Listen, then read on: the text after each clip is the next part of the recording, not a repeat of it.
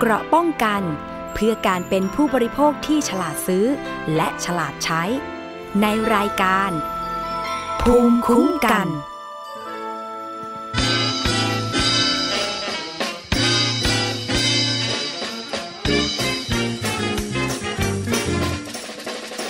อยู่ไกลกังว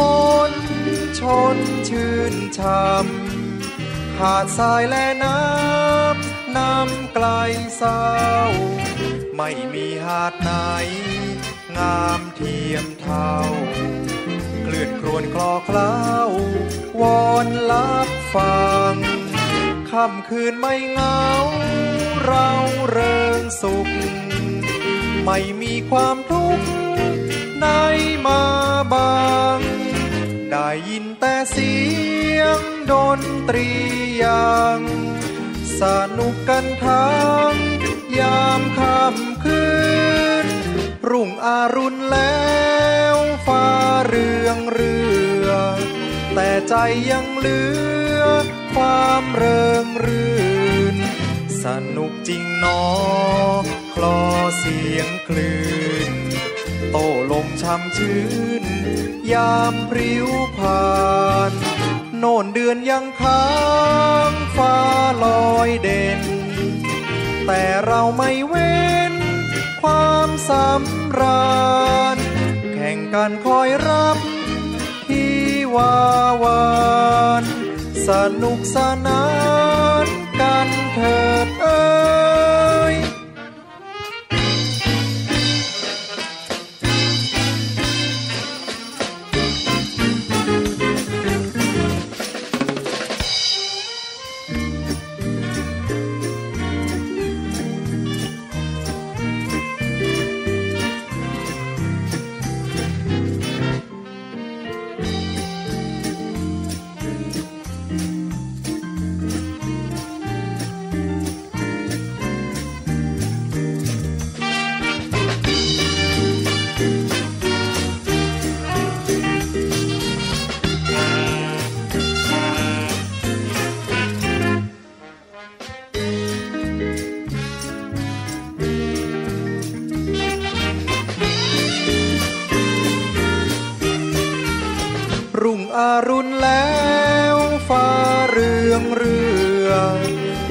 ใจยังเหลือ ความเริงรื่น สนุกจริงหนอ คลอเสียงคลื่น โตลมช่ำชื้น ยามพริ้วผ่าน โน่นเดือนยังค้างฟ้าลอยเด่น แต่เราไม่เว้น ความสำราญ แข่งกันคอยรับที่วาวา สนุกสนานกันเถิดเอ้ย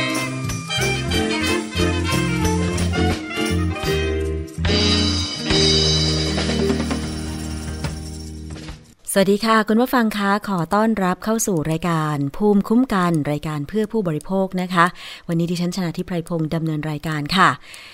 รับฟังพร้อมกันนะคะ ไม่ว่าจะเป็นทางหน้าเว็บไซต์ www.thaipbsradio.com แอปพลิเคชัน Thai PBS Radio นะคะ รวมถึง facebook.com/thaipbsradiofan นะคะ แล้วก็นอกจากนั้นค่ะ ติดตามได้ทางสถานีวิทยุชุมชนต่างๆ ที่เชื่อมโยงสัญญาณนะคะ ถ้าเป็นภาคเหนือฟังได้จาก สถานีวิทยุชุมชนคนเมืองลี้อำเภอลี้จังหวัดลำพูนนะคะ FM 103.75เมกะเฮิรตซ์วิทยุชุมชนเทศบาลทุ่งหัวช้างจังหวัดลำพูน FM 106.25เมกะเฮิรตซ์แล้วก็สถานีวิทยุในเครือ R Radio ในภาคเหนือนะคะ หรือสถานีวิทยุในเครือวิทยาลัยอาชีวศึกษา แล้วก็ที่ภาคกลางนะคะ ฟังจากวิทยุชุมชน คนหนองย่าไซสุพรรณบุรี FM 107.5เมกะเฮิรตซ์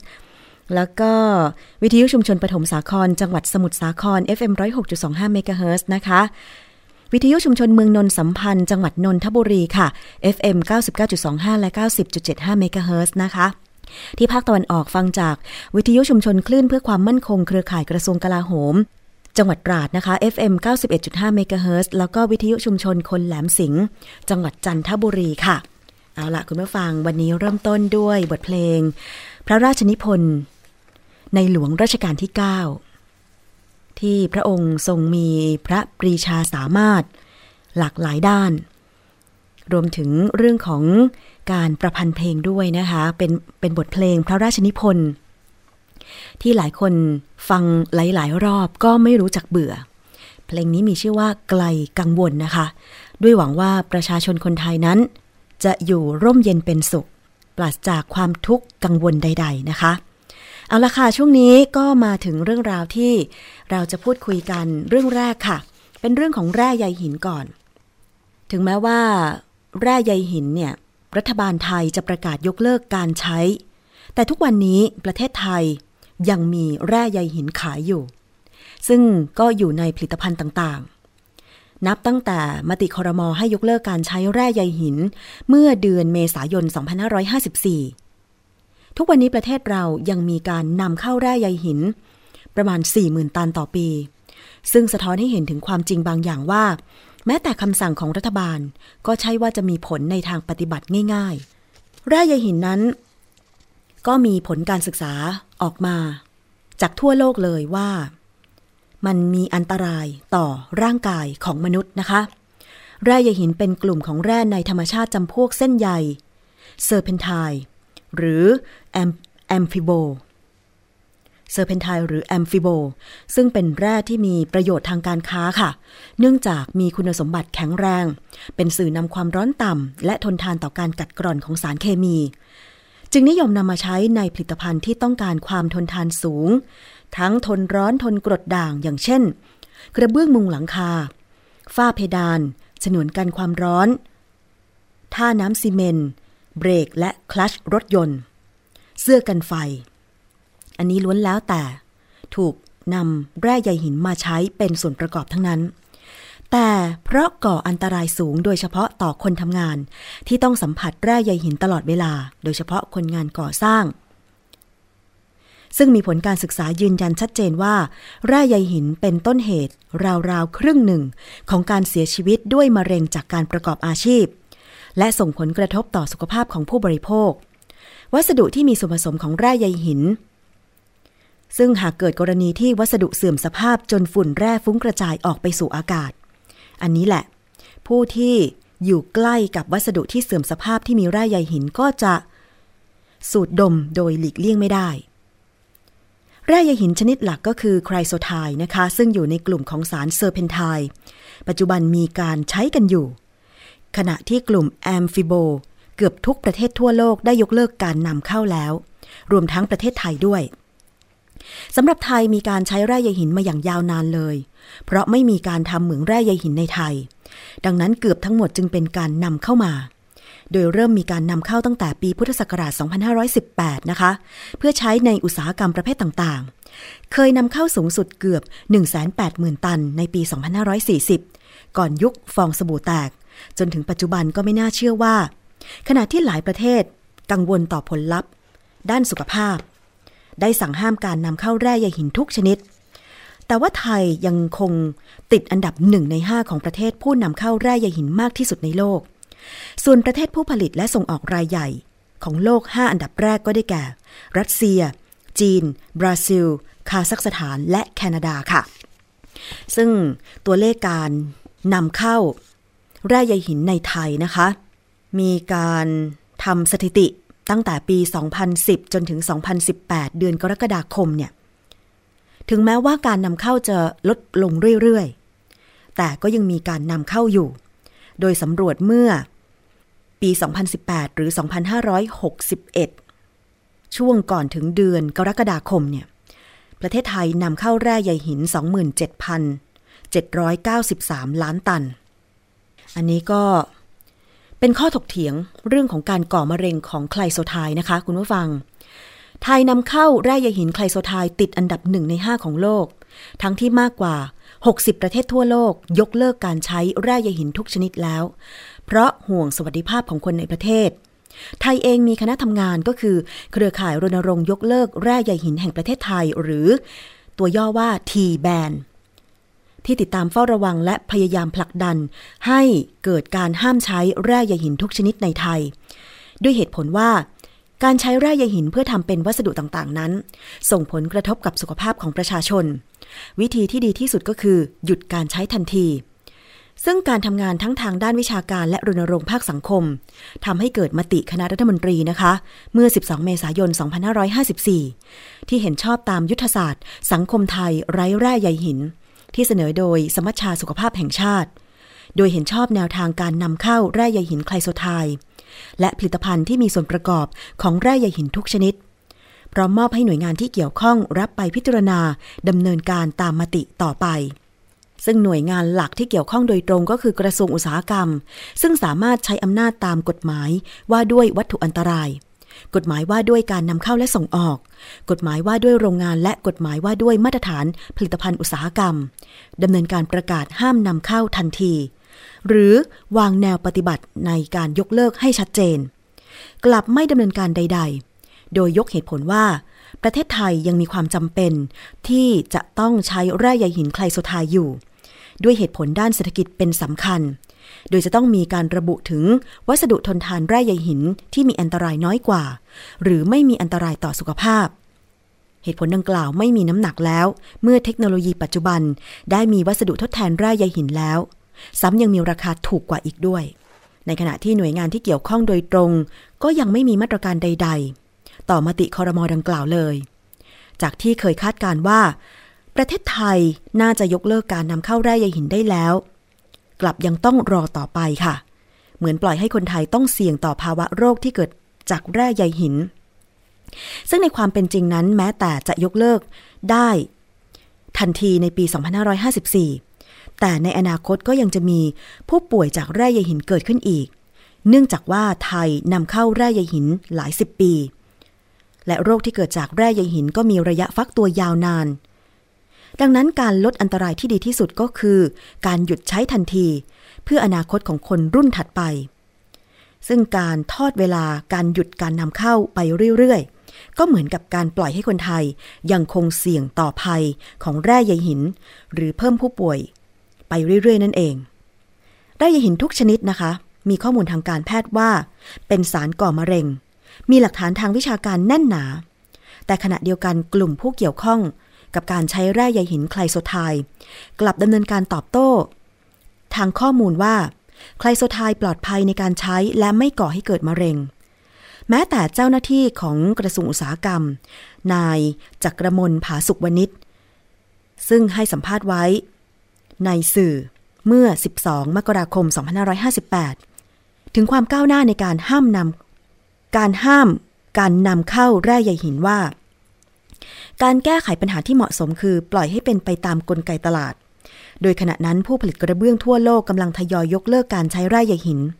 และในไทยเหลือเพียงสองราย ที่อยู่ระหว่างการปรับเปลี่ยนกระบวนการผลิต อีกทั้งยังไม่พบ รายงานผู้ที่ได้รับอันตรายจากการใช้กระเบื้องมุงหลังคาที่มีส่วนประกอบของแร่ใยหิน อันนี้เป็นการให้สัมภาษณ์ของ เจ้ากระทรวงอุตสาหกรรมในขณะนั้นนะคะ นอกจากนี้ก็ยังมีกลุ่มบุคคลที่ระบุว่า เป็นศูนย์ข้อมูลไคลโซไทด์อ้างว่าแร่ใยหินไคลโซไทด์เป็นแร่ใยหินประเภทที่ก่ออันตรายน้อยมาก ใช้กันมากว่า 70 ปี ผลิตภัณฑ์ที่มีส่วนประกอบแร่ใยหินที่รู้จักกันดีก็ได้แก่ กระเบื้องซีเมนต์มุงหลังคา ท่อน้ำซีเมนต์ชลประทาน และท่อประปาขนาดใหญ่ ฉนวนต่างๆ และผ้าห้ามล้อ และจานครัช คนไทยดื่มน้ำฝนจากหลังคา และน้ำประปาจากท่อใยหินมาหลายสิบปี ยังไม่ปรากฏว่ามีใครเป็นโรคจากใยหิน ข้ออ้างดังกล่าวนั้นขัดแย้งกับผลการศึกษาทั้งในประเทศ และองค์การอนามัยโลก ซึ่งยืนยันว่าแร่ใยหินทุกชนิด เป็นสารก่อมะเร็ง โดยมีโรคที่เกี่ยวข้องกับการรับสัมผัสแร่ใยหินที่สำคัญ ก็คือ โรคภาวะผิดปกติที่เยื่อหุ้มปอดได้แก่น้ำในโพรงเยื่อหุ้มปอด ปอดแฟบเป็นก้อน เยื่อหุ้มปอดหนาตัวเป็นหย่อม เยื่อหุ้มปอดหนาตัวทั่วไป หรืออาการผังผืดในปอดจากแร่ใยหิน มะเร็งปอด มะเร็งเยื่อเลื่อม มะเร็งกล่องเสียง มะเร็งรังไข่ โดยเมื่อ 29 ตุลาคม 2561 ผู้ช่วยศาสตราจารย์ ดรนายแพทย์นรงพล ทุมวิพาทแพทย์ผู้เชี่ยวชาญด้านโรคปอด คณะแพทยศาสตร์ศิริราชพยาบาล มหาวิทยาลัยมหิดล ก็ได้บรรยายเรื่องแร่ใยหินภัยเงียบที่องค์กรผู้บริโภคคุณภาพต้องรู้ ซึ่งก็มีคุณหมออีกหลายท่าน ที่ไปร่วมบรรยายนะคะ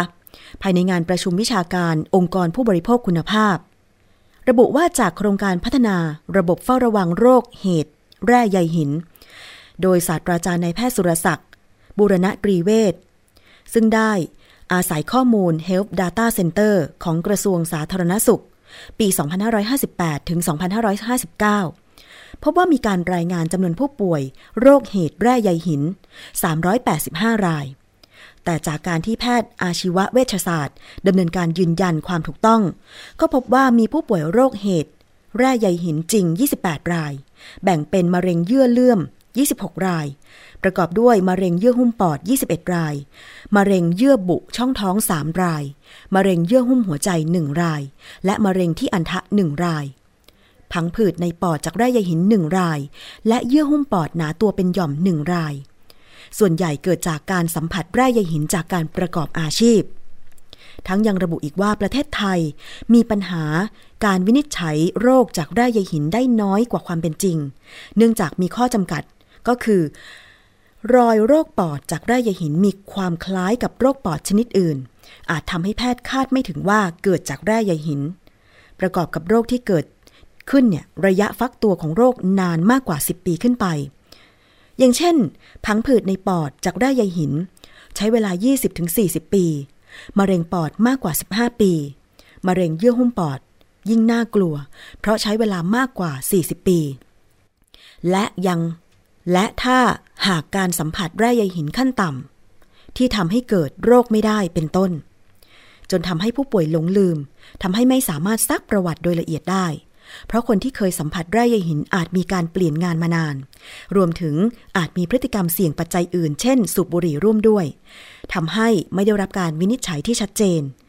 ทำให้คนที่ไม่อยากแบนแร่ใยหิน เอาข้อมูลนี้มา บอกผิดๆว่าคนป่วยไม่เคยสัมผัสแร่ใยหินมาก่อน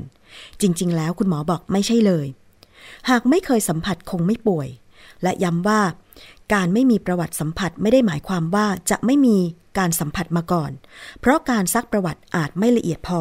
ทำให้ไม่มีการบันทึกข้อมูลในผู้ป่วย อันนี้ก็เป็นข้อมูลทางการแพทย์จากแพทย์ที่ชัดเจนเลยนะคะ ทีนี้แนวทางในการยุติการนำเข้าได้ใยหิน และการป้องกันกลุ่มเสี่ยงสำคัญ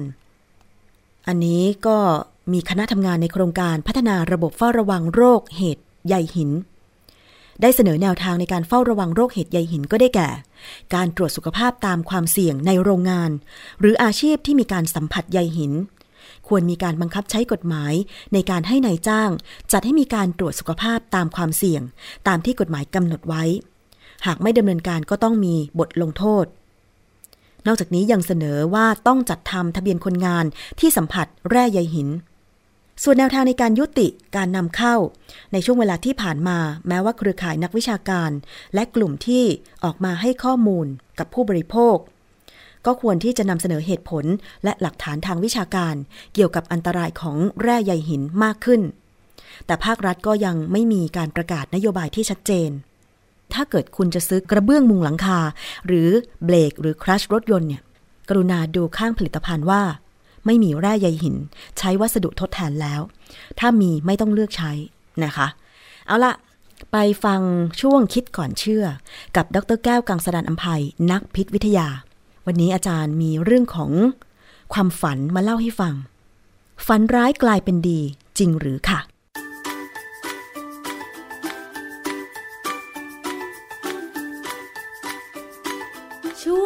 คิดก่อนเชื่อ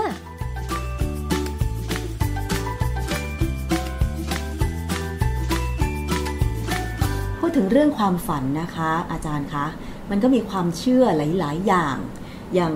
คุณแม่ดิฉันก็บอกว่าถ้าฝันร้ายเนี่ยขอให้มาแก้ความฝันคือเล่าให้เพื่อน ๆ ฟัง อันนี้ถ้าฝันร้ายมันจะกลายเป็นดี แบบนี้มันจริงไหมคะอาจารย์นักวิทยาศาสตร์ไม่เชื่อ ไม่เชื่อหรอคะ มันไม่มีงานวิจัยเท่าไหร่หรอกนะ แต่ว่า แต่วันนี้เราจะมาคุยเรื่องนี้เพราะว่ามันมีงานวิจัยแล้วที่ผมไปเจอมานะเมื่อก่อนผมไม่เคยสนใจเรื่องนี้เพราะไม่เชื่อเลย แล้วมันเกี่ยวอะไรกับพิษวิทยาคะอาจารย์ ก็ไม่เกี่ยวมันพิจิตใจ อ๋อ พิษจิตใจ ใช่คือพิทยาเนี่ยจริงๆมันก็กว้างๆอะนะมันหลายค่ะ เรื่องแต่ว่าคือคนท้องอืดท้องเฟ้อก็ฝัน อือฮึที่ที่ผมสนใจเรื่องความฝันเพราะว่าผมฝันคืนหนึ่งสามสี่ครั้ง ค่ะ เนื่องจากว่าผมต้องตื่นมาเข้าห้องน้ำอายุมากแล้วค่ะ นะ เข้าห้องน้ำบ่อยทุกสองสามชั่วโมงที่ต้องตื่น ตื่นมาแล้วก็นอนหลับต่อฝันต่อค่ะแต่ว่าเปลี่ยนเรื่องอ๋อเพราะฉะนั้นถ้าเฉลี่ยว่าวันหนึ่งฝันสักสามเรื่องเงี้ยเดือนหนึงก็เก้าสิบเรื่องโอ้โหปีหนึ่งนี่ไม่รู้กี่เรื่อง แล้วปัญหาปัญหาคือฝันของเราเนี่ยมันจำไม่ได้ค่ะคือบางทีก็จำได้เหมือนกันนานๆทีจะจำได้แต่ส่วนใหญ่แล้วฝันแล้วก็ลืมเรื่องใหม่เริ่มเรื่องใหม่แล้วก็ไปแต่ความจริงเรื่องความฝันเนี่ยมันเป็นจิตใต้สำนึกนะความจริงเป็นวิทยาศาสตร์ เป็นวิทยาศาสตร์ เป็นเรื่องของทางด้านจิตวิทยานะค่ะเอ่อ แล้วความฝันเนี่ยมันจะเกี่ยวเนื่องกับพฤติกรรมสิ่งที่เราทำอยู่เป็นประจำค่ะอย่างเช่น ปัจจุบันตอนเนี้ยในในเดือนกุมภานะเป็นเดือนที่มีการสมัครพวกสสแล้วอือฮึนะจะมีคนตั้งสร้างความฝันแล้วค่ะฝันเบิกยาถึงวันที่ 24 มีนาค่ะหลังจากนั้นเขาจะตื่นว่าฝันร้ายเขาเป็นจริง หรือฝันดีเขาเป็นจริงอาคราวเนี้ยเราจะเห็นคนเป็นโรคจิตประสาทกันเยอะ นะแต่ว่าเขาก็ต้องหาทางออกค่ะนะคือถ้าเป็นคนที่หาทางออกได้เนี่ยเขาไม่มีปัญหาอย่างพวกนักการเมืองอาชีพเนี่ยเขาก็สอบได้สอบตกพวกนี้บางคนหลายคนที่ชินนะค่ะแต่ไอคนที่ไม่เคยเป็นนักการเมือง แล้วอยากจะทำตัวเป็นนักการเมืองไอพวกนี้แหละ ที่จะมีปัญหาหลายอย่างอือฮึเออมีอาจารย์ด้านจิตวิทยาคนหนึ่งนะไมเคิลนาดอฟเป็น ผู้อำนวยการโรงเรียนชื่อ Sleep of Sleeping ผมก็ไม่เข้าใจเหมือนกันว่าไอ้ Sleep of Sleeping เนี่ยมันจะเป็นยังไงมีนะโรงเรียนนี้ด้วยเหรอคะอาจารย์ มีอันนี้อยู่ที่ Mississippi State University ที่อเมริกา ค่ะ โรงเรียนชื่อ Sleep of Sleeping Suicide and Aging Laboratory เอ่อมันมันเกี่ยวอะไร Suicide คือฆ่าตัวตาย ใช่ มันเกี่ยวอะไรบแล้วก็คะ Aging คือการนอนเนี่ยถ้านอนแล้วฝันร้ายมากๆบางคนฆ่าตัวตายนะ คือมันทนไม่ไหวอย่างเราเคยเห็นในหนังอะอืมหนังพวกไอ้มือเขมือบอะไรพวกเนี้ยนะค่ะสุดท้ายเนี่ยมันก็ตายกันเป็นแถว แต่อันนั้นคือคือหนังหนังละครพวกเนี้ยเวลามันสร้างขึ้นมาเนี่ยมันคงมีพื้นฐานอะไรบางอย่าง ที่กระตุ้นให้คน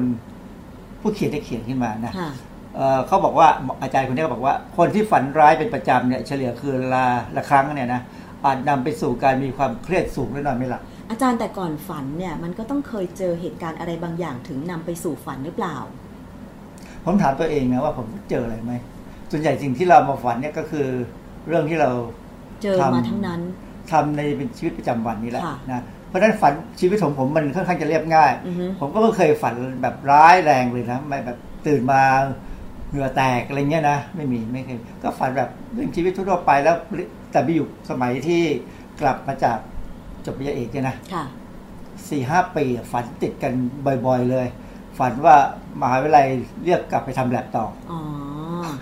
อาจจะกลัวหรือเปล่า เรากลัวอืมเรากลัวตอนเราสอบวิทยานิพนธ์เนี่ยคือช่วงสอบวิทยานิพนธ์เนี่ยเป็นช่วงที่ควรจะเขาเรียกว่าเป็น traumatic experience คือเป็นแผลลึกในใจอืมเด็กเด็กนักเรียนนักศึกษาเนี่ยค่ะช่วงเดือนที่สอบไฟแนลเนี่ยหรือสอบสอบพักสอบสอบไอสอบไล่เนี่ย จะเป็นช่วงที่มีความทรมานในชีวิต แล้วก็ฝังค่ะแล้วก็จะเป็นอย่างเงี้ยไปจนทำงานไปหลายปีเหมือนกันนะของผมก็เพราะผมประเภทเรียนต่อไปเรื่อยๆไงค่ะทำงานนิดหน่อยแล้วก็ไปเรียนต่อ กลับมาเนี่ยฝันอยู่สี่ห้าปีฝันว่าอาจารย์โทรมาให้กลับไปอเมริกาไปทำแลบต่อบอกแลบเรื่องนี้มันยังไม่จบนะฮะแล้วที่ความจริงมันก็จบค่ะมันก็ไม่มีจบหรอก คือเรากะจะเอางานพวกเนี้ยกลับมาทำเมืองไทย แต่ว่าบางทีมันก็ทำไม่ได้ เพราะว่าอุปกรณ์อะไรไม่ไม่เหมาะสมนะค่ะเพราะฉะนั้น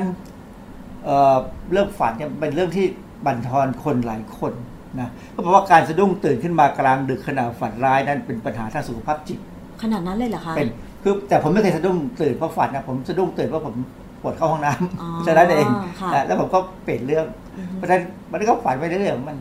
แต่ดิฉันสังเกตตัวเองนะ สมัยเด็ก ๆ ดิฉันจะฝันบ่อย แต่พอโตขึ้นตอนเนี้ยไม่ค่อยฝันมันเหนื่อย ใช่ทำงานเหนื่อย หัวถึงหมอนก็หลับอะไรอคือย่างคือเงี้ยถ้าวันไหนเหนื่อย มากๆไปเช่นวันเสาร์อาทิตย์เนี่ยสวนมากไม่ค่อยฝันเพราะว่าไปตีแบดค่ะตีแบดมันเหนื่อยมันเหนื่อยแบบทีนี้บางทีจะขาดใจอย่างเงี้ยกลับมาถึงบ้านนอนแล้วค่ะกลางคืนก็นอนแล้วก็ไม่ค่อยได้ฝัน อาจารย์ที่เขาบอกว่าถ้าคุณฝันเนี่ยแสดงว่าคุณหลับไม่ลึกอันนี้จริงไหมใช่อ๋อถ้าเราไปคือผมไม่ได้เป็นผู้เชี่ยวชาญเรื่องนี้นะ แต่ว่าก็เคยอ่านอ่านอยู่เนี่ยคือการนอนของเราเนี่ยมันมีช่วงที่จะหลับลึกแบบไม่ฝันค่ะกับหลับลึกมันแค่ชั่วโมงสองชั่วโมงเองอืมจากนั้นเนี่ยที่เหลือก็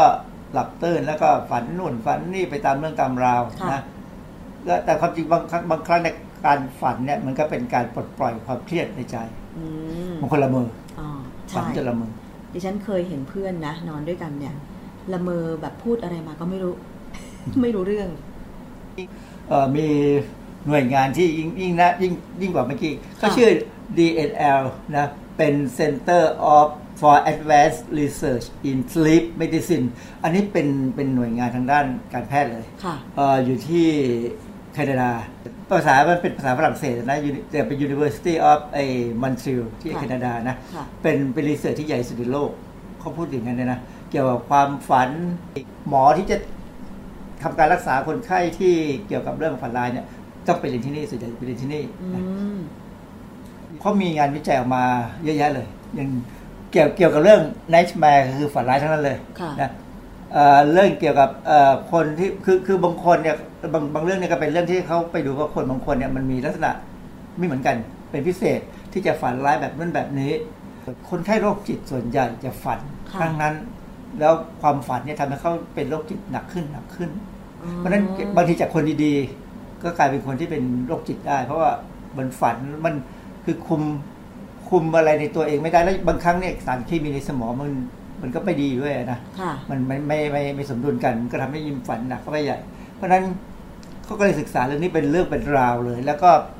คนที่จะเป็นจิตแพทย์ทางด้านเนี้ยก็จะไปเรียนที่นี่ค่ะแล้วก็พักรักษาได้บ้างไม่ได้บ้างเพราะยังมีคนที่ฆ่าตัวตายค่ะฝันร้ายแล้วฆ่าตัวตายก็มีค่ะ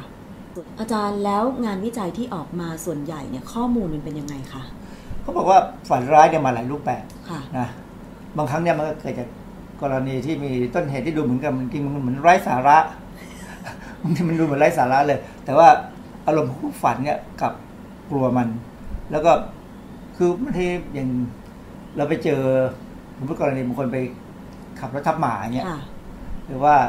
ไปเห็นแล้วคนถ้าเราขับทับเองเนี่ยเราไม่เห็น เพราะมันปึ๊ดไปเลยค่ะแต่ว่าถ้าเราเห็นคนอื่นขับรถทับหมาเนี่ยเราจะเห็นหมามันลักษณะการที่มันจะตายมันอะไรเงี้ยมันจะติดตาติดตา หรือยิ่งคนไปเห็นคนเขาไล่ยิงกัน แล้วเขาฆ่า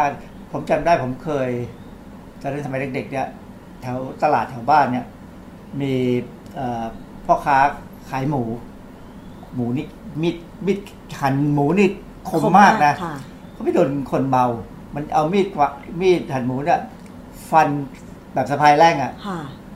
เห็นเป็นหัวใจเต้นกระดุบกระดุบเลย ผมเห็นนะเห็นกับตาเลยเหรอแต่ปรากฏว่าคนคนนี้ไม่ตายนะส่งโรงพยาบาลเย็บ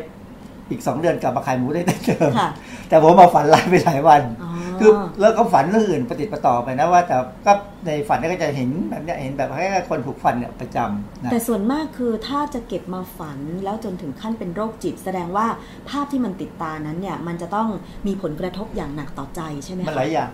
อันนั้นอันนั้นหนึ่ง อันที่สองคือเขากำจัดความรู้สึกไม่ออก คือวางวางออกลงไม่ได้คือไปเก็บมันมาคิดผมผมก็เป็นคนอย่างนั้นนะคือคือคือผมเป็นคนบางทีก็คิดมากอืมจำแล้วคิด คือยิ่งยิ่งถ้ามีอะไรที่เป็นเรื่องกังวลทำงานไม่เสร็จเนี่ยจะคิดแล้วบางทีก็ไปฝันเลยก็มีค่ะฝันฝันว่าเรื่องทำแลบทำอะไรเนี่ยนะแต่ตอนนี้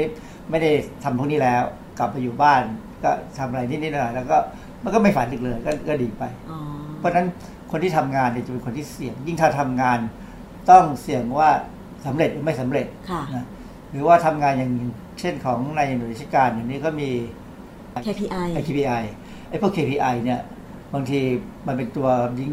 ยิ่งถ้าเป็นบริษัทเอกชนเนี่ย ถ้าไปถึง KPI เขาเอาออกค่ะพวกนี้ฝันร้ายฝันร้ายเลยเออฝันร้ายทีนี้มีงานวิจัยเรื่องหนึ่งเรื่อง การฝันร้าย nightmare a coping mechanism for stress คือเขาบอกว่าบางทีความฝันเนี่ยมันก็เป็นการช่วยทำให้ความเครียดเราเนี่ยหายไป คือได้ระบายออก ระบายออกแล้วมันอาจจะเห็นทางออกด้วยซ้ำบางครั้งนะอ๋อเออเขาบอกว่ามีการวิจัยบอกว่าฝันร้ายช่วยให้บางคนเรียนรู้ที่จะจัดการกับความเครียดได้ดีอือฮึคือหลังจากที่มันผ่านไปแล้วเนี่ย มันมันเหมือนกับร่างกายก็พยายามสร้างระบบที่จะให้มองเห็นว่า ถ้าอย่างนี้แล้วจะเป็นยังไงเหมือนเหมือนกับหาทางออกในสมองในในในช่วงที่เรากำลังหลับหลับตื่นตื่นๆเนี่ยค่ะบางทีมันมันเห็นทางออกได้ มีบางคนเนี่ยที่เขาบอกว่าเขาหาอย่างอย่างอาจารย์อะไรนะที่ทำเรื่องเกี่ยวกับการเอายานอวกาศลงลงจอดดวงดาวบังคารอะไรค่ะเนี่ยนะแกบอกแกเข้าสมาธิ อาจารย์องค์อาจเออแกเข้าสมาธิ อันนั้นก็คือคือการเข้าสมาธิมันก็คือเข้าไปอยู่ใน ผวังค์ค่ะใช่ไหมเออแค่แบบเด่นแล้วแต่ว่าอันนี้ไม่ได้หลับค่ะแต่คนที่ฝันบางคนก็หลังจากตื่นตื่นมาแล้วแต่ไม่ได้ตื่นเต็มที่ มันก็ประมาณเดียวกัน มันก็อาจจะมองเห็นทางออกได้เหมือนกันนะอ๋อเออซิกมันฟรอยด์เนี่ยบอกว่าความกังวลในปัจจุบันเนี่ยสะท้อนให้เห็นจากความฝันอืมเพราะฉะนั้นตอนนี้คนกังวลเยอะค่ะนะพวกที่ประเภทไปสมัครเป็นผู้แทนแล้วเนี่ยยังไม่ได้เรืออะไร มันกังวลมันต้องต่อสู้นะ อาจารย์ไม่ต้องสมัครผู้แทนหรอก แค่แบบว่าดิฉันนะอืม ถ้าจะรับงานอะไรสักชิ้นหนึ่งแล้วก็ต้องมีการแข่งขันกับคนอื่น เวลาส่งผลงานเข้าไป เช่น ผลงานไปประกวดหรืออะไรอย่างเงี้ย มันก็กังวลนะว่าเราจะได้งานชิ้นนั้นไหมเมื่อก่อนเป็น ผมผมคิดอย่างนี้ผมใช้วิธีนี้ คิดว่าไม่ได้ คิดว่าไม่ได้แล้วก็ไม่เครียดอ๋อแต่พอมันได้ขึ้นมาก็ดีใจนั่นเองอ๋อคือคือต้องคิดไม่ได้ช่างมันก็ทำแล้วเต็มที่แล้วไม่ได้ก็ไม่ได้ค่ะอย่าไปรุนกับมันมาก เวลาเราส่งทุนไอ้ไอ้พวก proposal ขอทุนวิจัยเนี่ย ค่ะคิดว่าไม่ได้ช่างหัวมัน คือเราพยายามเขียนดีที่สุดแล้ว ถ้ากรรมการเขาอ่านแล้วก็ไม่เห็นด้วยเขาก็ไม่ให้เราค่ะ คือคือต้องกรรมการที่อ่านของเราแล้วเข้าใจ เพื่อเราไม่มีไม่มีสิทธิ์ที่จะเข้าไปpresent คือถ้าเป็นเมืองนอกเนี่ยนะเวลาขอทุนวิจัยเนี่ยบางทีเขาเรียกไป present เลยให้ค่ะ present ว่าจริงๆแล้วจะเป็นยังไง มันเหมือนกับที่เขียนมาไหมบางคนเขียนไม่ดีแต่อาจจะ present แล้วดีบอกว่าการจะเป็นอย่างนี้กรรมการอาจจะให้ได้ แต่บางไทยนี่ใช้วิธีอ่านเอาเอง คือ ผมก็ไม่เข้าใจเหมือนกันว่าพวกหลายๆคนก็ไปเรียนเมืองนอกมานะอาจจะเคยเห็นว่าวิธีขอทุนวิจัยเขาแต่กลับมาเมืองไทยก็ใช้วิธีเดิมก็คือ อ่านเอาแล้วก็เกรดเอา แล้วที่สำคัญคือ ถ้ารู้จักใครก็ให้ ไม่รู้จักใครก็ไม่ให้ มันเป็นอย่างเงี้ยอืมผมผมรู้ เพราะว่าผมเคยเป็นกรรมการค่ะแล้วผมก็ถามว่าไอ้งานนี้ให้ไปได้ยังไงบอกมันไม่เป็นไรให้โอกาสเขาอ้าวเพราะรู้จักอ๋อแต่ไอ้คนที่ไม่รู้จักเลยหน้าหน้าจากไหนมาจากไหนก็ไม่รู้ชื่ออะไรมาจากไหนก็ไม่รู้ แต่งานดี งานก็ธรรมดาธรรมดาคือ ไม่เห็นต่างกันเลยอ่าฮะไม่ให้อ๋อให้คนรู้จักค่ะเออเขาบอกเขารู้จัก แล้วก็เอาถ้าอยากรู้มันจักเป็นเรื่องของความสัมพันธ์นะอาจารย์นะใช่เป็นเรื่องของความสัมพันธ์ค่ะนักจิตบำบัดสามารถเชื่อมโยงความสัมพันธ์อารมณ์กับความฝันได้เพราะฉะนั้นเราเคยเห็นใช่ไหมที่เวลาไปหาคนคนไข้ไปในหนังเนี่ยคนไข้ไปหาจิตแพทย์ก็ให้นอน แล้วก็นั่งคุยเรื่องนู้นเรื่องนี้อืมสะกดจิตให้เห็นความฝันอะไรนี้ก็มันก็เป็นวิธีหนึ่งค่ะซึ่งอันนี้เป็นเรื่องของแพทย์แล้วเราค่ะไม่เกี่ยว ขออย่างเดียวเราอย่าต้องไปให้ให้แพทย์ทำอย่างนั้นเลยอันเนี้ยผมต้องหาคนคุยอือฮึหรือถ้าเป็นนักจิตวิทยาได้ยิ่งดี เพราะถ้ามันซ้ำกันหลาย ๆ วันนะแสดงว่าเรื่องนี้สำคัญมากเลยครับส่วนลึกเราค่ะ ผมไม่เคยฝันซ้เหรอำคะผมถึงบอกไงว่า ถ้าบอกว่าผมเฉลี่ยวันละสามครั้งเรื่องเนี่ยนะที่ดูซิวันละสามเรื่องคูณด้วยสองอ่าอะไรสามร้อยหกสิบห้าวันค่ะผมได้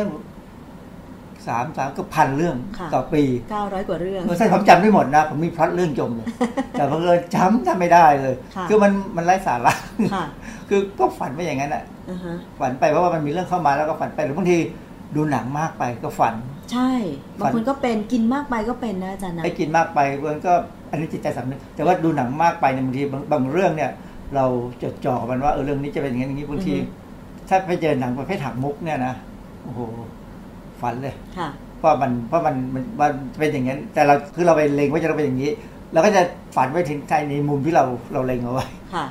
มีงานวิจัยเกี่ยวกับการสำรวจคนที่เกี่ยวกับเรื่องความฝันด้วยเหรอคะอาจารย์ เออเขาบอกว่าคนพวกที่ทำงานอย่างอย่างพวกตลาดหุ้นค่ะ พวกเนี้ยฝันร้ายบ่อยเหรอคะเพราะอะไรหุ้นมันขึ้นขึ้นลงลงอืม คนเล่นหุ้นก็ฝัน แต่บล็อกเกอร์บางคนเนี่ยนะคือบล็อกบล็อกเกอร์บางคนที่เขาเป็นคนที่คอยแนะนำให้คนเล่นหุ้นค่ะถ้าเขาเป็นคนที่อ่อนไหวเนี่ย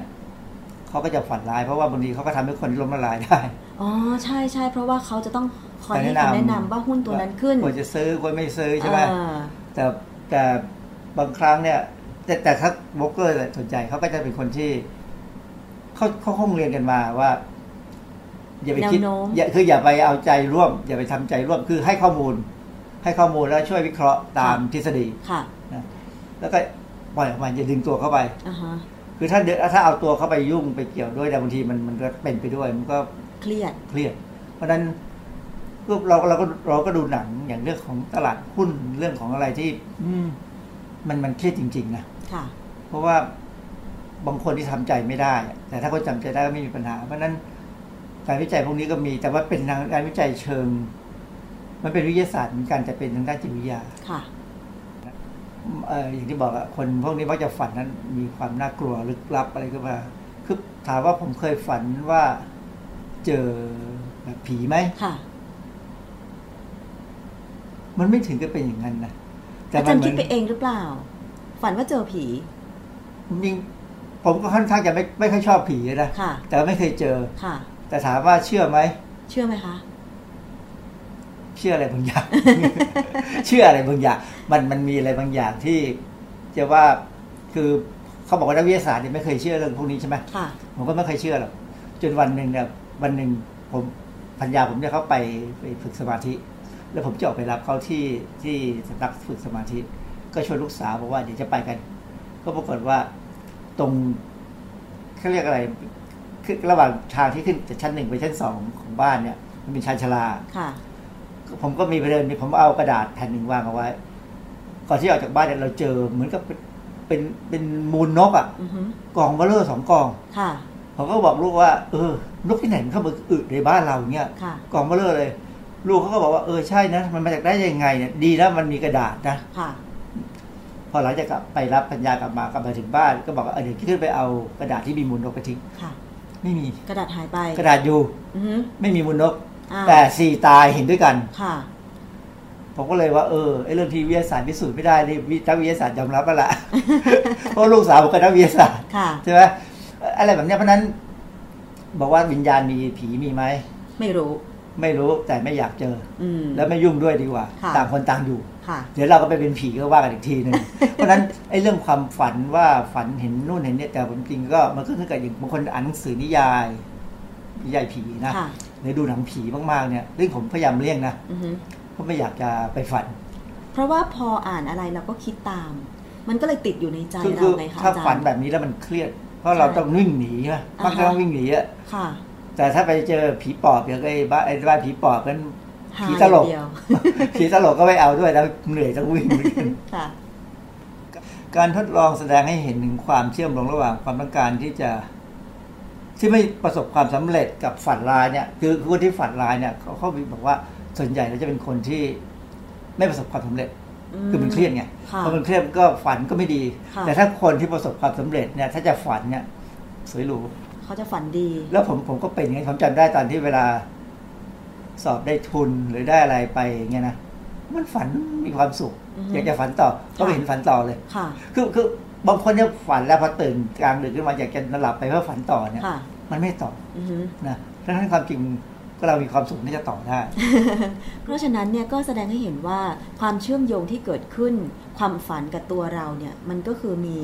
เรื่องของสภาพจิตใจเข้ามาเกี่ยวแน่นอน มันขึ้นกับใจแน่ๆ มันขึ้นอยู่กับอารมณ์ตอนนั้น แล้วก็ความคิดของเรา เพราะฉะนั้นอย่างเราเคยคุยเรื่องความสุขการสร้างความสุขในชีวิต แต่ค่ะทำไงให้โดปามีนออกมามากๆอะค่ะเพราะฉะนั้นเราก็ต้องหาทางที่จะคิดให้ดีก่อนหลับเออคิดให้โดปามีนมันออกมาค่ะเผื่อมันจะฝันก็ฝันดีอ่าฮะส่วนใหญ่เวลาผมก่อนนอนเนี่ยผมก็ อย่างนั้นการสวดมนต์เนี่ยนะก็ทำให้เราได้ฝึกสมาธิทำให้เราคิดดีค่ะ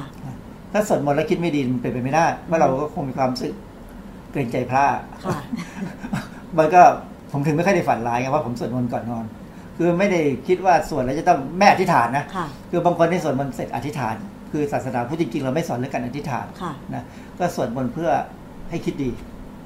คนที่หงุดหงิดกับความไม่สมหวังในตอนกลางวันเนี่ยกลางวันเนี่ยมักจะฝันกับตกจากที่สูงดิฉันเคยฝัน เฮ้ยแสดงว่าต้องไปหงุดหงิดกับอะไรไม่สมหวังแล้วแต่ล่ะคือตอนนี้มันหายไปเลยนะต้องาจารย์ต้องลองมองย้อนหลังกลับไปนะค่ะเพราะงั้นถ้าสมมติว่าเราจะเสนอโปรเจกต์อะไรก็ตามแล้วเราบอกว่าเออช่างหัวมันได้ไม่ได้ช่างมัน แล้วก็ไม่ได้คิดเพราะถ้าไม่ได้เราก็ไม่ผิดหวังมากค่ะหรือถ้าเราได้เราก็ไม่เราก็ดีใจค่ะเราก็ฝันดี แต่ว่าถ้าเราไปต้องเอาให้ได้เนี่ยนะตกตึกหลายตึกเลยล่ะตื่นมาตกตื่นมาตกค่ะนะคืออันนี้เป็นเรื่องในทฤษฎีเลยนะที่เขาเขียนเอาไว้ว่าเนี่ย คนที่ฝันว่าตกตึกเนี่ยพอไปแก้ฝันเนี่ยหรือถ้าไปเจอนักจิตวิทยาเนี่ยค่ะเขาถามไปลึกๆเนี่ยหวังอะไรสูงมากอ๋อเหรอจะสู้จะทำโปรเจกต์จะต้องอย่างนู้นอย่างนี้นะจะต้องสมัครงานให้ได้ จะต้องเรียนได้เกรดดีๆ ไม่รู้ว่าคนที่ซื้อลอตเตอรี่แล้วหวังรางวัลที่หนึ่งจะตกตึกไหมไม่เพราะเขาไม่รู้ว่าเขาจะได้บ้างใช่คือคนที่ซื้อลอตเตอรี่นะอาจารย์ ดิฉันเป็นคนหนึ่งที่ก็ซื้อบ้างพออมสมควร แต่ว่าไม่เคยหวัง คือจะบอกว่าไม่หวังก็ไม่เชิง เพียงแต่ว่าเราก็หวังพูดกับเพื่อนเล่นๆว่า เดี๋ยววันที่หนึ่งนะเดี๋ยวฉันจะลาออกจากงาน เพื่อที่จะแบบว่าถ้าเห็นฉันหายไปแสดงว่าฉันถูกรางวัลที่หนึ่งอะไรประมาณเนี้ยคือพูดเล่นกันมากกคือว่าคือลอตเตอรี่เนี่ยมันมีคู่แข่งเยอะมาก ใช่เพราะฉะนั้นก็ไม่ได้หวังอะไรมาก ไม่ได้หวังมากแต่แค่แบบสนุกเออสนุกอะไรอย่างนี้ ถ้าสมัครผู้แทนเนี่ย มันมี บางทีมันมันมันก็มีอยู่ไม่กี่คนจากพรรคใหญ่ๆนะที่ที่มองว่าจะเป็นความหวังค่ะประเภทพรรคเล็กๆเนี่ยเขาก็เข้ามาหาประสบการณ์นั่นเองใช่เพราะฉะนั้นพวกพรรคใหญ่ๆเนี่ยจะต้องหวังเยอะอ่าฮะผมก็สงสัยเนี่ยถ้าเราสามารถจะจริงๆเขาวัดเขาเขาสามารถจะที่จะในในหนังกับหนังแบบสารคดีเนี่ยนะเขาสามารถจะดูว่าคนที่กำลังฝันเนี่ย มันมีคลื่นอะไรต่ออะไรสักเท่าไหร่เขาเคยทำวิจัยเรื่องนี้ไหมคะอาจารย์ sleep test อะไรอย่างเงี้ยอดีมันดูไปในหนังซะเนี่ยมันเป็นหนังเป็นหนังไม่ใช่เป็นสารคดีจริงๆแต่สารคดีจริง ๆ ก็มีก็ดูผ่านๆนะค่ะแต่ผลออกมาก็ยังไม่ได้ชัดเจนอะไรอือฮึแต่มันมีอะไรแตกแตกต่างกับคนที่ฝันฝันดี เพราะว่าในหนังเนี่ยดิฉันก็คือดูเพื่อความบันเทิงได้ใช่ไหมคะอืมแต่ว่าถ้าผลการวิจัยหรือ sleep test เรื่องของความคิดในขณะที่นอนหลับแล้วก็ฝันเนี่ยเป็นยังไงอะไรอย่างเงี้ยคงทำอยู่แหละค่ะเพราะเพราะไม่งั้นสถาบันเกี่ยวกับความฝันที่เราพูดตอนต้น จะมีไปได้ไงจะอยู่ได้ไงค่ะอันนั้นของรัฐบาลด้วยอือฮึนักวิจัยพบว่ามันส่งผลอย่างมากกับสุขภาพจิตต้องอย่างไงถ้าใครใครฝันร้ายอยู่ทุกวันทุกวัน มันจะทำอะไรได้ใช่ไหมค่ะจิตมันก็พะวงแล้วมันก็ค่ะเริ่ม คือคือเราเชื่อเรื่องความฝันมาจากโบราณ คนโบราณเนี่ยเชื่อเขามีทำตำตำราทำนายฝัน ใช่ ซึ่งตำตำตำราทำนายฝันเนี่ยมันก็คือการรวบรวมข้อมูลมา แล้วก็ใช้ลักษณะสถิติค่ะนะก็ มันก็จริงบ้างไม่จริงบ้างแหละค่ะ เพราะถ้าถ้าทำนายถูกคนก็ไปเฮฮาแต่ถ้าทำนายผิดก็เงียบๆกัน แต่มันมีบางคนเหมือนกันเพื่อน ก็เล่าให้ฟังว่า เนี่ยฉันฝันว่าอย่างนี้ แล้วพอเราไปดูทำนายฝันนะอาจารย์เขาก็ทำนายมาแบบนี้ สุดท้ายมัน เป็นเหตุการณ์คล้าย ๆ แบบนั้นจริง ๆ อาจารย์ แสดงว่าการเก็บสถิติเรื่องความฝันแต่โบราณมาเนี่ย มันก็มีส่วนที่ถูกต้องบ้างแหละใช่ไหมคะอาจารย์ปัญญาผมฝันว่าถูกงูกัดตอนค่ะเจอก่อนเจอผม แล้วแล้วก็เจอกัน เจอจริง ๆ เห็นไหมแล้วก็ได้ก็งูกัดนี่แม่นจริงๆเลย แต่ผมไม่เคยฝันว่าถูกใครกัด ก็อาจารย์เป็นผู้ชาย คือเขาบอกว่าเอ้ยความงูงูกัดนี่เฉพาะผู้หญิงเหรอเฉพาะผู้หญิงงูกัดหรืองูรัดเนี่ยถ้าผู้หญิงฝันมักจะได้มีเจอเนื้อคู่อะไรอย่างนี้ ผู้ชายนี่มันคง กัดเยอะมากมั้งเลยจะจำไม่ได้ความเครียดนั้นไม่ได้มีผลแค่เฉพาะทำงานนะกลางวันเนี่ยมันมันมีผลยาว เพราะฉะนั้นกลางวันถ้าทำยังไงเราถึงจะถ้าเราเครียดเครียดได้บางทีงานบางอย่างต้องเครียดก็ต้องเครียดค่ะถ้าเป็นไปได้ก็ต้องตัดเพราะฉะนั้นหลายๆเพื่อนผมที่เขาทำงานทางด้านพวกธุรกิจเนี่ยพอหลังจากเลิกงานแล้วเลิกเครียดเลยค่ะคือมันเหมือนกับปิดฉากเปลี่ยนปิดสวิตช์ค่ะเปิดโหมดใหม่ ก็เลยทำให้คนต้องไปเที่ยวกลางคืนครับ ก็อาจจะเป็นได้เออแต่ผมไม่เคยเที่ยวกลางคืนเพราะผมไม่เคยเครียดอฮึคือผมปัดความเครียดไปให้คนอื่น อาจารย์ก็บางคนคือสามารถจัดการกับความเครียดตัวเองได้ แต่บางคนจัดการไม่ได้ก็เลือกที่จะไปอยู่ในอีกเหตุการณ์หนึ่งแทนอะไรอย่างเงี้ยคือคือคนที่เรียนผมผมเรียนวิชาจิตวิทยามาบ้างพอสมควรนะ อาจารย์ก็สอนบอกให้ทำเซลล์ projection ยังไงคะคือโยนความเครียดไปคนอื่นคือโยนแล้ววามคนอื่นก็ผิดเคให้รียดอะสิคะ คือโยนความเราไม่ได้ไปทำคนอื่น เราคิดว่าอะไรที่เป็นผิดเกิดขึ้นมาเนี่ย เราไม่ได้ทำคนผิดหรอกคนทำผิดคือไอ้คนคนเพื่อนคู่มือเราแค่เราขวคิดเราใช่ไหมคะแค่เราคิดเราคิด แต่เราไม่ได้โยนความผิดให้เออเพื่อนเราไม่ถึงกับอย่างนั้น เราแค่คิด self projection คือเพราะถ้าเราขืนไม่ self projection เนี่ยเราจะคิดวนอืมถ้าคิดวนแล้วจริงๆถ้าเป็นคนคนความจริงผมเป็นคนเครียดนะค่ะจะยิ่งไปกันใหญ่อ๋อแต่โชคดีที่ว่าพอได้ได้เรียนวิชาจิตวิทยาเนี่ย แล้วอาจารย์ก็สอนสอนว่า self projection เนี่ยมันจะช่วยนะค่ะแต่ไม่ได้หมายความว่า project มันไปหมดนะค่ะ บางทีมันก็ต้องยอมรับว่าความผิดของเรา อือฮึแต่ว่าถ้าบางทีมันทนไม่ไหวจริงก็ต้อง project ไว้ก่อนแล้วค่อยกลับมาใหม่ อือฮึอะไรเงี้ยเขาเขาเขามีวิธีทำ อืม แต่แต่ถ้าผมเครียดใหม่มากๆเนี่ยผมก็จะนอนไม่หลับเหมือนกันนะเพราะฉะนั้นสุดท้ายเนี่ยวันไหนรู้สึกเครียดเนี่ยกินกาแฟ ค่ะ หลายคนนอนไม่หลับนะ แต่ผมเป็นคนกินกาแฟแล้วจะหลับ ค่ะ เพราะว่าผมขับกาแฟเร็วแล้วก็คือบอกว่าเวลาเรากินกาแฟเนี่ยคาเฟอีนมันเข้าไปบล็อกทำให้เราไม่หลับก็จริงนะแต่ถ้าเราเป็นคนที่ประเภททำลายคาเฟอีนเร็วเนี่ย มันจะหลุดเร็วกาแฟจะหลุดเร็วแล้วก็ไอสารที่จะทำให้เราหลับจะเข้าไปเกาะทันที แล้วเราจะหลับเลยอ๋อแต่ว่าถ้าเราถ้าเราไม่สมมติสมมติว่าวันไหนเครียดแล้วก็ปล่อยไปตามบุญตามกรรมนั้นมันก็จะไปอย่างนี้ไปเรื่อยๆเรื่อยๆมันคือมันก็มันก็คิดวนพอมันคิดวนเขาปั๊มนก็จะหลับไม่ลง ใช่ แต่ว่าถ้าเรากินกาแฟสมมติผมผมเคยพยายามจับอยู่เนี่ยพอเรากินกาแฟไปปั๊บเนี่ยมันผ่อนคลายอือฮึแล้วยิ่งกินกาแฟแล้วมาดูหนังสักพักดูทีวีสักแป๊บนึงเดี๋ยวก็เออเคลิ้มๆเดี๋ยวก็ไปนอนก็หลับเพ ราะนั้นได้แก่กับบางคนค่ะนะกับบางคนเพราะนั้นแต่บางเอ่อคนยิ่งเครียดยิ่งนอนไม่หลับยิ่งกินกาแฟขับกาแฟออกยากก็อาจจะยิ่งนอนไม่หลับไปกันใหญ่ทำงานโต้ออกกำรุ่ลังงกายเลยทีนี้ไม่ออกกำลังกายออกกำลังกายแค่ให้เหนื่อย นอนไม่หลับตีสองตีสามก็ลุกขึ้นมาออกกำลังกายได้ได้ทำไปเพราะบางทีผมก็ต้องทำนะค่ะบางทีมันอยู่ๆมันก็ไม่หลับมันไม่หลับเฉยๆงั้นนะนะอือฮึออกกำลังกายเต้นไปเต้นมา เอาไม้แบตมาหวดลมโผดแรงไปตามเรื่องตำราวค่ะแล้วพอเหงื่อออกน้ำใหม่คราวนี้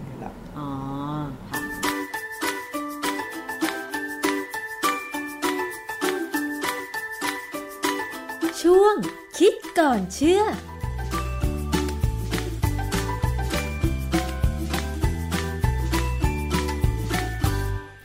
่ะคุณผู้ฟังนั่นคือช่วงคิดก่อนเชื่อกับดรแก้วกังสดานอัมภัย นักพิษวิทยานะคะ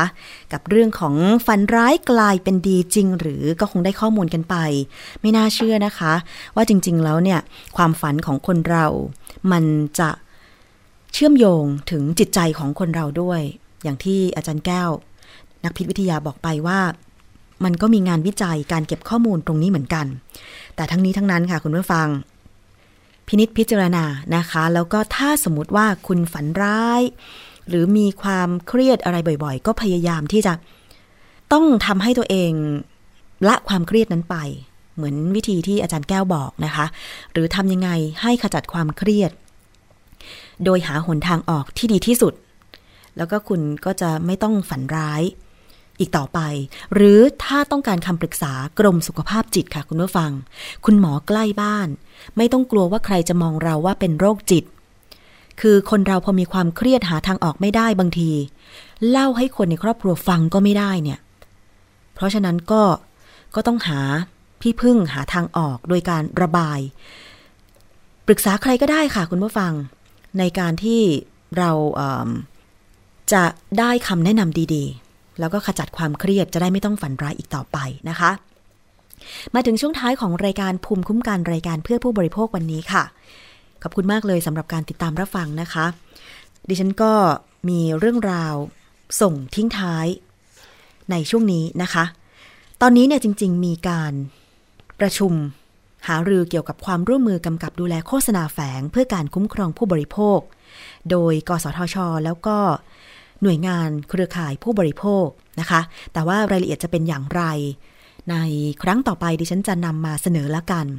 ตอนนี้คุณผู้ฟังเวลา ที่ดูรายการทีวี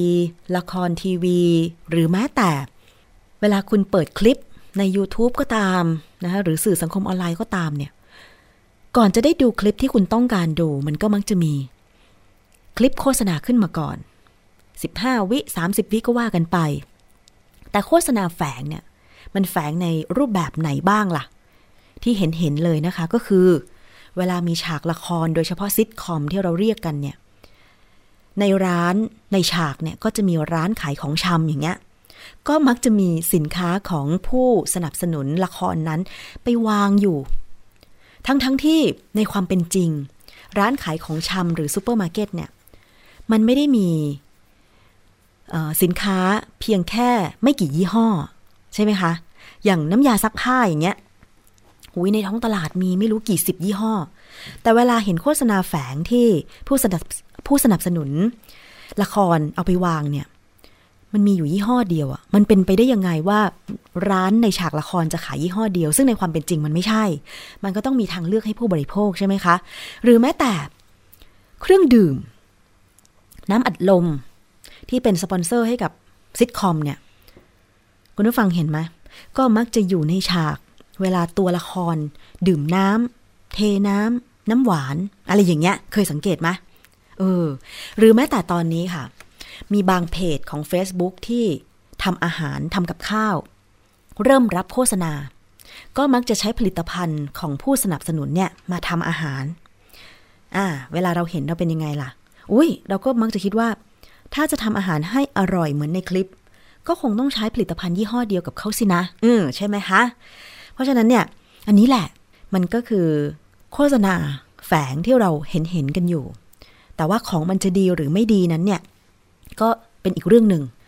แต่ว่าการรู้เท่าทันโฆษณา หรือว่าสื่อต่างๆ เป็นสิ่งที่ผู้บริโภคนะคะ ต้องใส่ใจ เดี๋ยวในโอกาสต่อไปล้วกัน ดิฉันจะนำข้อมูล จากทั้งฝั่งของกสทช ว่าเขาจะสามารถ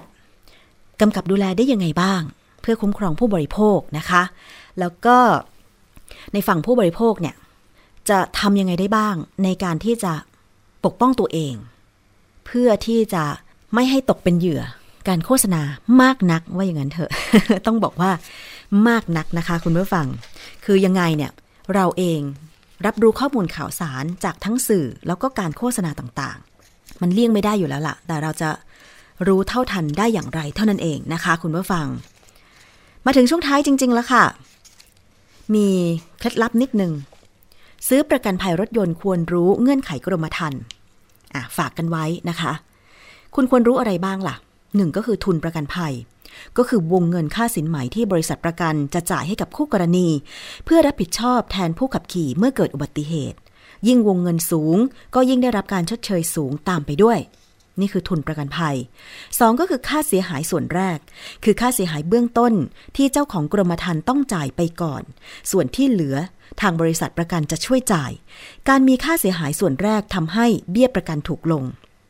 3 ก็คือ ข้อยกเว้นความคุ้มครอง ควรจะทราบข้อยกเว้นที่ประกันภัยจะไม่คุ้มครอง อย่างเช่น ผู้ขับขี่ขับรถขณะมึนเมา ผู้ขับขี่ไม่มีใบอนุญาตขับขี่ การแข่งขันประลองความเร็ว หรือการใช้รถนอกอาณาเขตที่คุ้มครองนะคะ 4ก็คือเอกสารแนบท้ายความคุ้มครองเพิ่มเติม หรือมักจะเรียกว่ารอย01รอย02 และรอย03รอย01 ก็คือการประกันภัยอุบัติเหตุส่วนบุคคลสำหรับผู้ขับขี่ และผู้โดยสารรถยนต์คันเอาประกัน ที่มีผลมาจากอุบัติเหตุจนถึงขั้นที่เสียชีวิต หรือสูญเสียอวัยวะรอยสองก็คือ การประกันภัยค่ารักษาพยาบาลของผู้ขับขี่ และผู้โดยสารรถยนต์คันเอาประกัน รอยสามก็คือการประกันตัวผู้ขับขี่ กรณีที่ผู้ขับขี่รถยนต์คันเอาประกันได้รับความยินยอมจากผู้เอาประกันภัย เพื่อนำรถยนต์ที่ทำประกันไว้ไปใช้งานและเกิดอุบัติเหตุทำให้ผู้ขับขี่ถูกควบคุมตัวในคดีอาญาและคุณต้องรู้ความรับผิดต่อบุคคลภายนอก รวมถึงการยกเลิกกรมธรรม์ต่าง ๆ ด้วย เพราะฉะนั้นก่อนซื้อกรมธรรม์ประกันภัย รถยนต์ก็ต้องรู้เงื่อนไขกรมธรรม์ด้วยนะคะ เอาละค่ะ เป็นข้อมูลกันขอบคุณมากเลยสำหรับการติดตามรับฟังรายการภูมิคุ้มกัน หมดเวลาแล้ว ดิฉันชนะทิพไพรพงศ์ต้องลาไปก่อน สวัสดีค่ะ ติดตามรับฟังรายการย้อนหลังได้ที่ เว็บไซต์และแอปพลิเคชันไทย PBS Radio ไทย PBS Radio วิทยุข่าวสารสาระ เพื่อสาธารณะและสังคม